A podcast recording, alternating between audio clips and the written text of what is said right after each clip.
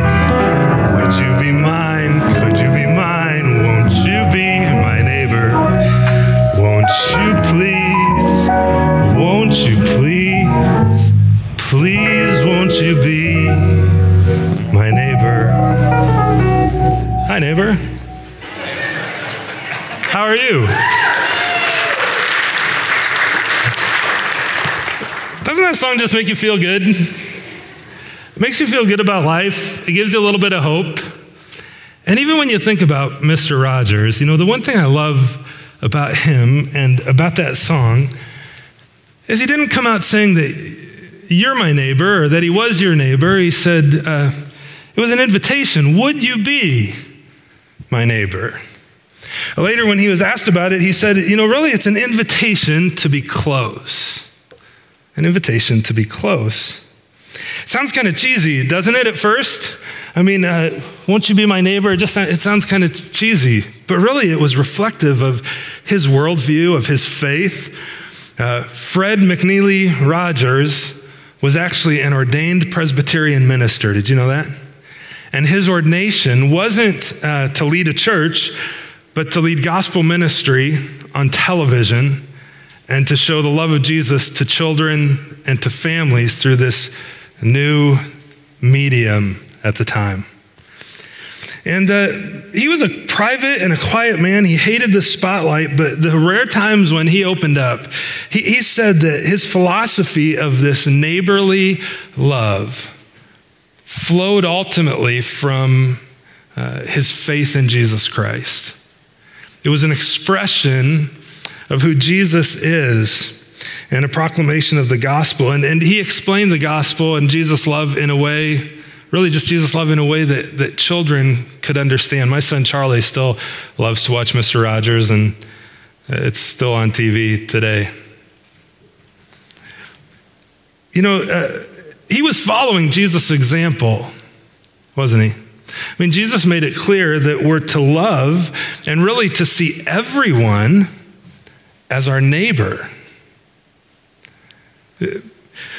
Maybe you remember, we'll look at this again a little later, but there was an expert in the religious law who came to Jesus and uh, said, Jesus, what, what is it I'm supposed to do? Just what Jesus said, What does the law of Moses say? And he said, Well, I'm to love the Lord my God with all my heart and to love your neighbor as yourself. And Jesus was like, Right, you got it right.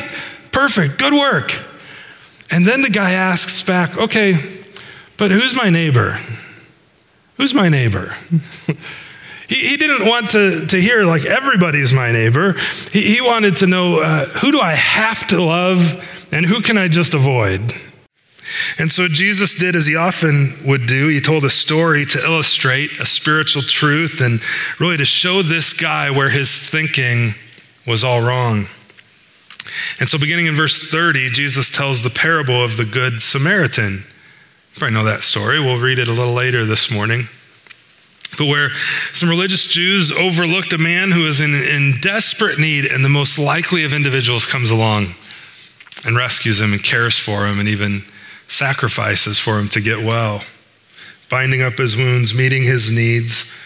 Well, I've mentioned multiple times this series, really, uh, we're wrapping it up today, but it was inspired by uh, a book uh, by Ed Stetzer called Christians in the Age of Outrage. And he talks about the example of Fred Rogers as well. And he writes this He goes, In our day, Rogers not only forced the public to consider the question first answered by Jesus of who is my neighbor, but he also steadfastly gave Jesus' response. This is what made him a light, opening doors into communities and traditions that today seem barred shut even to the slightest hint of the gospel. His viewers believed Rogers when they said when he said that they were his neighbors. He wasn't a great theologian, he was a children's television show host, but Rogers used his God given gifts and opportunities to advance the kingdom of God. He helped us understand what it means to engage with others face to face. The subtle power behind Mr. Rogers' neighborhood and its unique question is that it moved neighbor from being a designative noun to an action oriented verb. Mr. Rogers was not simply a neighbor, he was neighboring. He answered his question, Won't you be my neighbor? by playing out what it looked like to neighbor in a way that was distilled and broken down for children to understand. Moving from noun to verb makes all the difference when we begin seeing neighbor not as a label, but as an action, Stetzer writes. You know, we've, we've talked a lot about the age of outrage we live in, and last week we talked about what it looks like to engage online. But the truth of the matter is that not much is really going to ever change until we also engage in real life, one on one, person to person, friend to friend. Uh, Jesus didn't come during a time where he could, you know, post a quip on Facebook or, you know, fire off a video message on YouTube. He didn't even come at a time where he could mail a letter to someone, really. But a time where if he was to engage with somebody, when he, he had to go out and meet them, he had to go see them, he had to be with them. And uh, it's from that viewpoint then that he, he modeled community and close friendship and the way that we ought to engage with the world. You know, Jesus came as God in the flesh, right? Almighty God who put on flesh, and as uh, if you have a paraphrase of the Bible called the Message, Eugene Peterson paraphrased that out of the Greek and Hebrew as a pastor, and he translates uh, John 1 that Jesus uh, put on flesh and moved into the neighborhood. He moved into the neighborhood. And that's really what he, he did. And in fact, uh, the God of the universe put on flesh, and where did he show up? But in a small town. He grew up in a small town of Nazareth, a couple hundred people. He would end up making his ministry headquarters in another small town called Capernaum. But from this small town, our big God, Jesus, changed the world and all of history. Friends, we all live in small towns, right? If you're here with us today, you live in a small town, let's face it. But we worship a big God who does incredible things from small places. And so that's what we're trusting uh, Him to do. And as we wrap up this series today, we're going to talk about that and how God does big things on a small scale. So let me pray, and then we're going to jump in. Sound good? Let's pray. Father, thank you for Jesus. Thank you for your grace to us through Him and your goodness. And uh, your example. Father, uh, I pray for each of us and for myself, would you help us to love our neighbor like Jesus loved us? To, to engage, to, to come into the neighborhood, to, to, uh, to put feet and, and hands to the love that you offer. And uh, would you challenge us with that today? That we wouldn't uh, maybe run to the default of saying, eh, really? Who's my neighbor? Who do I have to love? But we would recognize that we're to love everybody always. And help us by the power of your Spirit to do that. It's the only chance we have. We pray all this in Jesus' name. Teach us now. Amen. Well, Jesus accomplished much by being a good neighbor in, a, in, in small towns. In fact, the, do you know the Father sent him almost exclusively to small places? The, the largest place we're aware of Jesus visiting was Jerusalem. And those occasions were relatively rare, only a couple times a year. The vast, vast, vast majority of the time, Jesus' ministry took place in small towns. In fact, if Jesus had walked northern Indiana and had ever visited Milford or Syracuse or New Paris or Cromwell or Webster, uh, they would have been among the largest towns that he ever visited. Nazareth, I mentioned, was a couple hundred people where he grew up. Capernaum, where he set up kind of his uh, ministry headquarters, in a sense, was a town of about 1,500. And Capernaum was on uh, the edge of the Sea of Galilee and small towns, big God in small towns. He did extraordinary things in very ordinary places. Well, if you remember from our first week in this series, we talked about the fact that we've been sent by a king with a message to a foreign land. And, and we need to see that right away this morning that uh, we've been sent. You and I, we've been sent.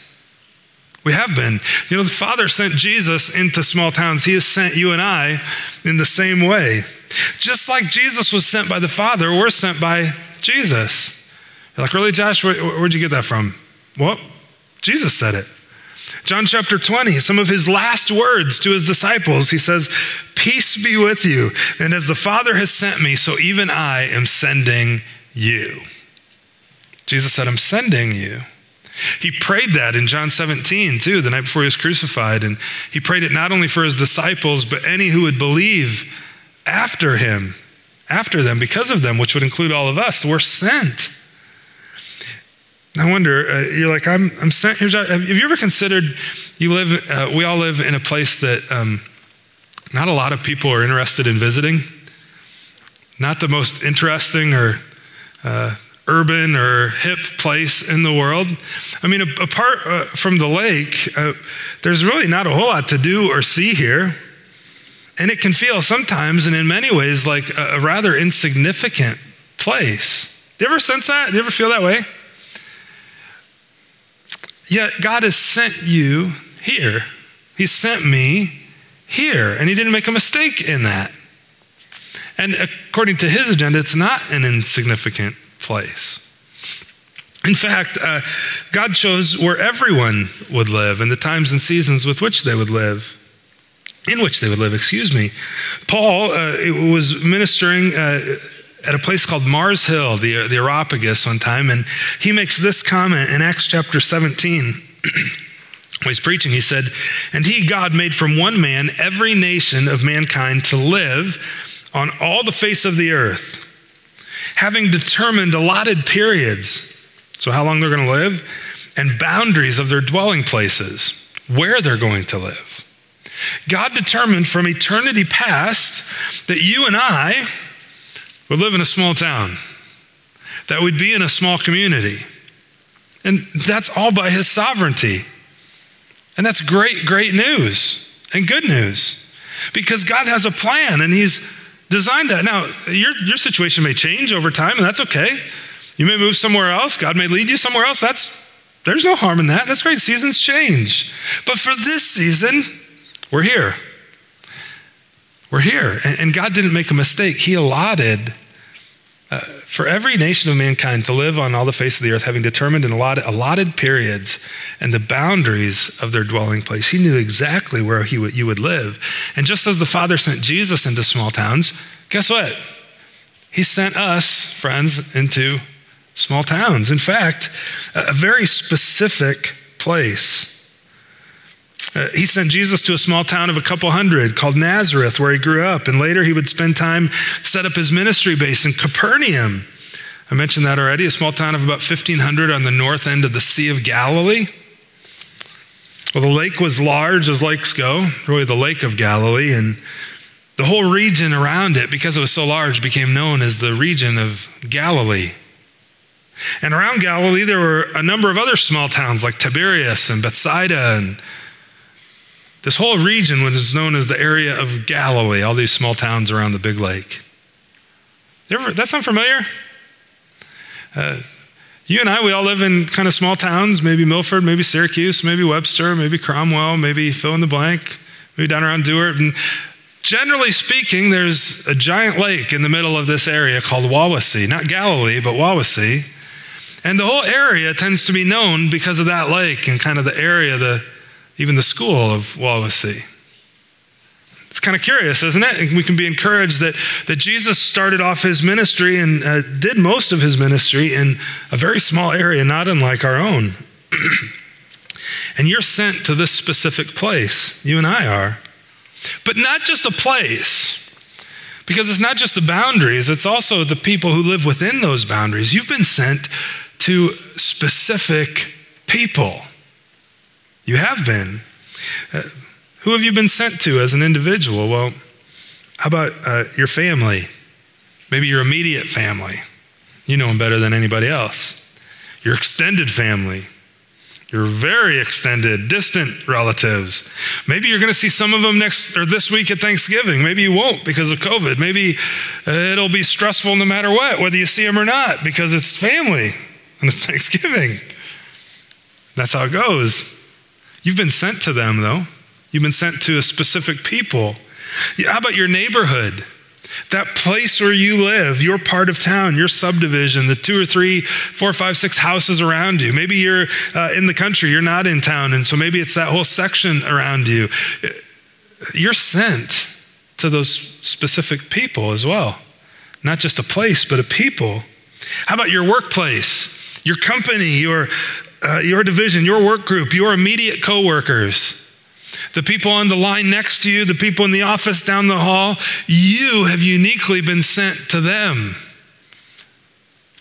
You've been sent because our God is a sending God. And just like Jesus was sent into a small town among people uh, that he would interact with, so are you and I. And in fact, you're sent to different people than I'm sent to because we each have different interactions. And that's all by God's design. Because you and I are ambassadors of Jesus Christ. We're sent by the King. We're sent by him to specific places and specific people. Okay, I'm sent to him, Josh. Great. Big deal. Now what? Well, you're sent to love them. You're not just sent to them, you're sent to love them. You know, the, the great command uh, we, we, were reading earlier uh, from Luke chapter 10 an expert in the religious law, and he asked, What do I need to do? What's, he said, What does Moses say? How do you read it? The, the, the man answered the question right. Look at this. He said, You must love the Lord your God with all your heart, all your soul, all your strength, all your mind, and, and love your neighbor as yourself. That's exactly what, how Jesus has been answering this question of, of what should we do? What's the most important? And Jesus said, Right, do this and you'll live. But then the man wanted to justify his actions and asked, Well, okay, well, who's my neighbor? Who do I really have to love? Because, friends, we're sent and we're sent to love people. But it's really, it's really hard to love everyone. Would you agree? It can be incredibly hard. And that's because love is costly. And so to this man, Jesus uh, then tells the parable of the Good Samaritan. And so uh, let's read through this and unpack it a little bit. Jesus replied, He said, um, a man was going down from Jerusalem to Jericho. Now, Jerusalem was uh, the top of, the, uh, of, a mountain, and uh, it would have been uh, a long descent down into the Judean wilderness, and it was, uh, it was rough. It was a treacherous journey. It was dry and arid, and um, uh, the way to Jericho, and parts of the road even were almost like sheer cliffs that you could easily fall off of. And if you did fall, you'd be in great danger and, and get hurt. Jesus replied, A man was going down from Jerusalem to Jericho, and he fell among robbers who stripped him and beat him and departed, leaving him half dead. Now, by chance, I mean, if you're hearing this in Jesus' day, you're going, Oh, yeah, I know that road. I know that corner. I know how dangerous it is. Oh, man, that's awful. I know exactly that spot. And Jesus said, Now, by chance, a priest was going down that road. All right, yes, somebody who's going to rescue this guy, right? Surely the priest is going to help this man who's in danger. And, and when he saw him, he passed by on the other side. Now, at times, uh, the path from Jerusalem to Jericho is very narrow. Um, uh, by some accounts, I've seen even as narrow as maybe one of these steps on the stage. So if the man is in a spot like that where he's fallen and he's half dead, and the priest comes along and, and goes to the other side of the road, it's not like he looked to the other side and just didn't see him there's a good chance that he was very close to him and just kind of stepped around him very carefully and then kept on his way. He passed by on the other side. Well, maybe somebody else will come along. So, likewise, a Levite, Jesus says, when he came to the place and saw him, he passed by on the other side. The Levite should have helped him too. Why aren't these upstanding religious guys, why aren't they helping this man? They ought to. That's who they are, right? But Jesus says a Samaritan. Now, as soon as they would have heard this, they likely would have thought, oh boy, here we go. What's the Samaritan going to do? He, they're gonna, he's going to kick him down the side of the hill, isn't he? Because the Samaritans were just viewed as trash. You didn't want to associate with them. And it goes back in time to, to a place where uh, some, uh, some of the Jewish people uh, intermarried with people of other faiths. And uh, this uh, resulted in a group of people that are known now as the Samaritans in a land called Samaria, which is part of, of Israel. And uh, they were just looked upon as outcasts among the Jewish people.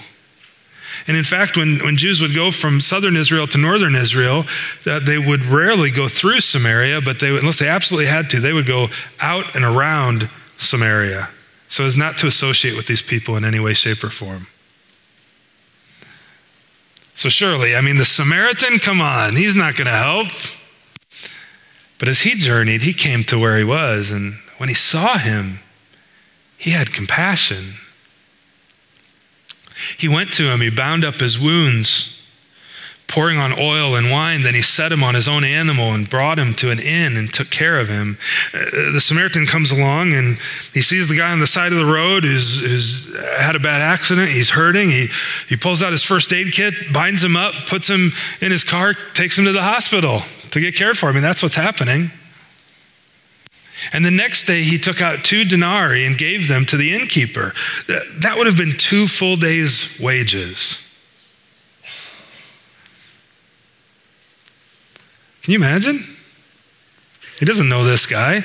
And not only did he pay the two full days' wages to, to kind of be this guy's uh, private health insurer, he also says, hey, uh, take care of him, and whatever more you spend, I'll repay you when I come back.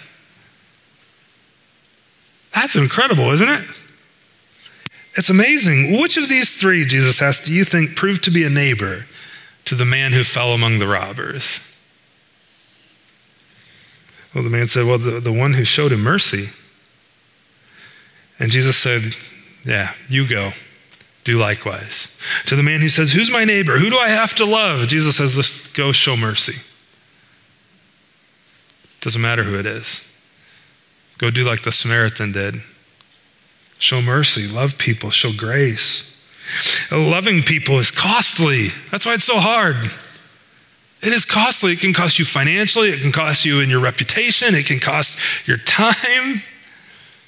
It's not easy. And it means a lot of times it can mean giving up my own rights and my own preferences or my own opinions about something to care for someone else and to love them. That's what grace and mercy are giving to people what they don't deserve and, or not giving to them what they do deserve. Two sides of the same coin. Well, we're sent to love people. And sometimes, though, to love somebody, eh, you might go, Oh, I, I could write a check.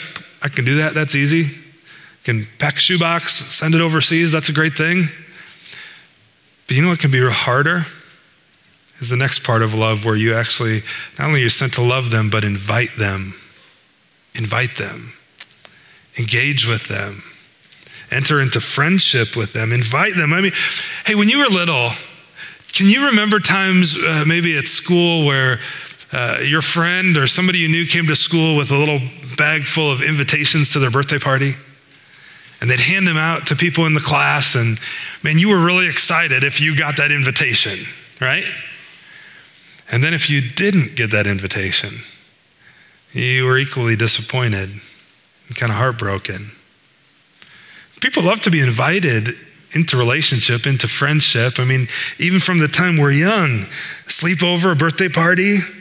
And, and what we're talking about when we say uh, to love people and invite them is to invite them to friendship. Because love can, there's some things we can do to show love to people that we can still keep a, our distance in a big way. But it also, we need to invite them, invite them to friendship. Well, uh, what does it look like to invite someone to friendship? Well, it could look like a lot of different things, but um, let's look at uh, 1 Peter chapter 4. We're going to be in 1 Peter uh, after the new year, shortly after the new year anyway. And uh, look what Peter writes in chapter 4, verse 8. He says, Above all, keep loving one another earnestly So you're sent to love one another, love people, uh, since love covers a multitude of sins. We're sent to love others, and it begins in the church. It begins by loving one another. It's going to be really hard to love anybody outside these walls if we can't love each other or the people in your life group, right? I mean, we're the easy people. It's easy to love people you know and that you care about. And let me encourage you, uh, you guys do a great job at this. We can always grow in this and do better and keep our eyes out, especially for those who are new. But you do a good job at loving one another. And I hear of that often. But Peter says, above all, keep loving one another earnestly, since love covers a multitude of sins, and, and show hospitality to one another. I don't like this next part, though. Without grumbling. Without grumbling. I could do that until you had to throw the don't grumble about it in there. Because under my breath, maybe I do grumble a little bit. You ever feel that way? You ever do that? Inside? Show hospitality to one another. Well, let's, let's just unpack that first. What's hospitality? Uh, hospitality uh, can be defined in, in different ways, but the hospitality that we see, that word in Scripture, uh, is referring to something pretty specific. And I'm going to read a quote to you here. It's actually from, uh, I came across this quote, a guy named Joshua Jipp, and I, I recognized the name, and I realized uh, this week, I, I, played baseball with this guy in high school. Our high school shared athletics, and uh, now he's a professor at Trinity. I had, I had no idea. And uh, anyway, here's what he writes. So he says, Hospitality is the act or process whereby the identity of the stranger is transformed into that of guest. While hospitality often uses the basic necessities of life, such as the protection of one's home and the offer of food and drink and conversation and clothing, the primary impulse of hospitality is this. I think this is really good to create a safe and welcoming place where a stranger can be converted into a friend.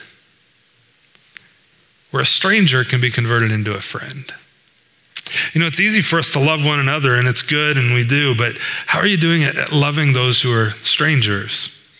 And not only that, but showing them hospitality so that that stranger could become a friend. That's biblical hospitality. It is. I mean, that happens in, in your home, that happens in your neighborhood, that happens in the commons on a Sunday morning. How are you doing it showing hospitality to a stranger? That's what we're called to do. We're sent to love people and invite them. That's that hospitality piece. Uh, Hebrews chapter 13, the writer of Hebrews says, says, Let brotherly love continue. So love one another, but don't neglect to show hospitality to strangers, for thereby some have entertained, entertained angels unaware. It's easy to love people who are familiar to us, but how about those who aren't? And uh, just by way of application, let me, let me give you an idea here. Um, maybe you, you would think about your neighborhood. Who are the houses around you? Can you picture those families? Do you know their names? Who's next door, either direction? Maybe there's somebody behind, maybe across the street. Maybe you uh, live out in the country somewhere, and so maybe you're thinking in terms of maybe a section and uh, miles around you. And, and who, are, who are some of your neighbors? Do you know them? Uh, maybe this week you would uh, take some time, and it's in the life group questions, just to map that out physically and write their names down and remember who they are. And if you don't know who they are, get to know who they are. And you can begin uh, to pray to the Lord then about that for an opportunity to get to know them, to, to love them, to engage with them, and then uh, maybe, who knows, maybe even the opportunity to invite them into friendship with you, to be a friend to them. That's hospitality, to make the stranger a friend. And, uh, you know, I give my wife a lot of credit for this. Uh, a couple years ago, we started a thing, I told you about it before, called Taco Tuesday. And on Tuesday nights, uh, it hasn't happened now since COVID, so we're waiting for that to lift and we can start doing it again. But every Tuesday night, uh, 5.15, I believe it was, uh, we cooked up a bunch of taco meat and we invited our neighbors and they came over. They'd bring, um, uh, some brought, maybe you bring a bag of lettuce or a thing of salsa or a bag of cheese. Whatever toppings show up, that's what's going on the tacos tonight. And it was just a great opportunity to get to know some of them. And uh, many, uh, there's a handful of you who are part of our church family. You've been there, you live in my neighborhood, and it's been a great. What, what could you do though? First, you got to know who they are. Pray about that. Uh, God has sent you there, so He would delight to answer that prayer to help you know who they are, and then uh, in, engage with them and invite them to friendship and relationship. And, you can do this by serving them. Uh, verse 10, Peter says, As each has received a gift, use it to serve one another. Now, he's talking about within the church, but that works outside of the church too. How are you serving your neighbors in your neighborhood? And maybe you're like, I know all my neighbors, Josh. My brother lives over here, and my sister over here, and my mom across the street. I know them all, know them well. Well, how about your coworkers? What about at work? Who are the people in the line next to you or in the office down the hall? Maybe you'd map that out instead of your neighborhood. And pray again for an opportunity to love and engage and invite them to friendship, to serve them, using your gifts to serve them according to God's varied graces. I should also say, too, if, uh, if you're part of our church family, man, I'm so glad you're here.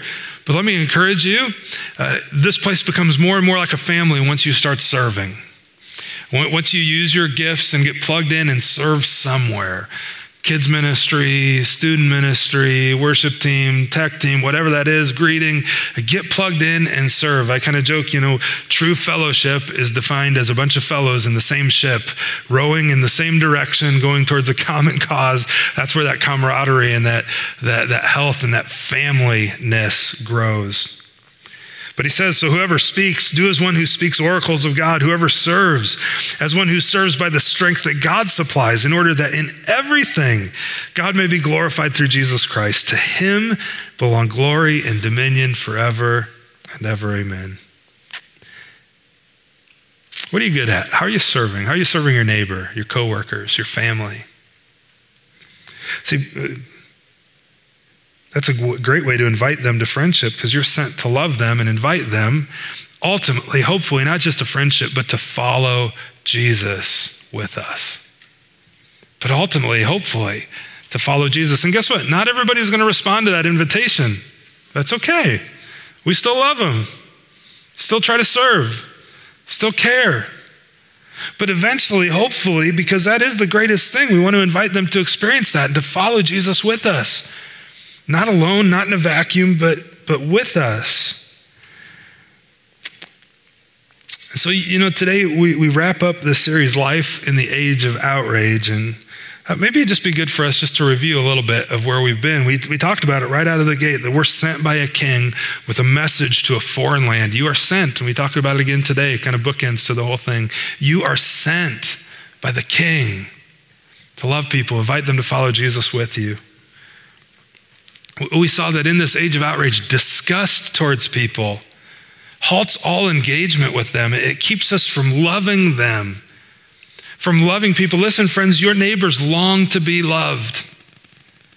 Maybe the ways that there's some quirks there, or ways that they might be harsh, or even some of your family members, the reality of the matter is, uh, deep down, they long to be loved by the creator of the universe. They long to be loved by you, just like you and I are loved.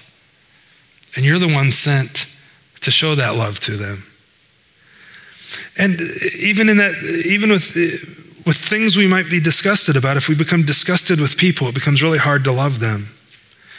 We did talk about the fact there are things we must be angry about, but, but always in the same way that God gets angry, always in a measured way, always uh, carefully, always slow to anger because we represent His kingdom and that He's calling us to engage to do what Jesus commands online. We talked about online last week and not today. Let me just encourage you go make that list. Who are your neighbors? Engage them one on one and see what uh, your big God might do in your small town because of your small action of friendship. You never know. You never know. And we live in a world that, that needs the church, not only our church, but every Bible believing church and gospel preaching church in our community, in our, in our, in our state, in our nation. Uh, it needs the gospel and, and friendship with God more than anything else. It's the only cure to the outrage and division and strife around us. And we're the ones sent with the message. Let me pray.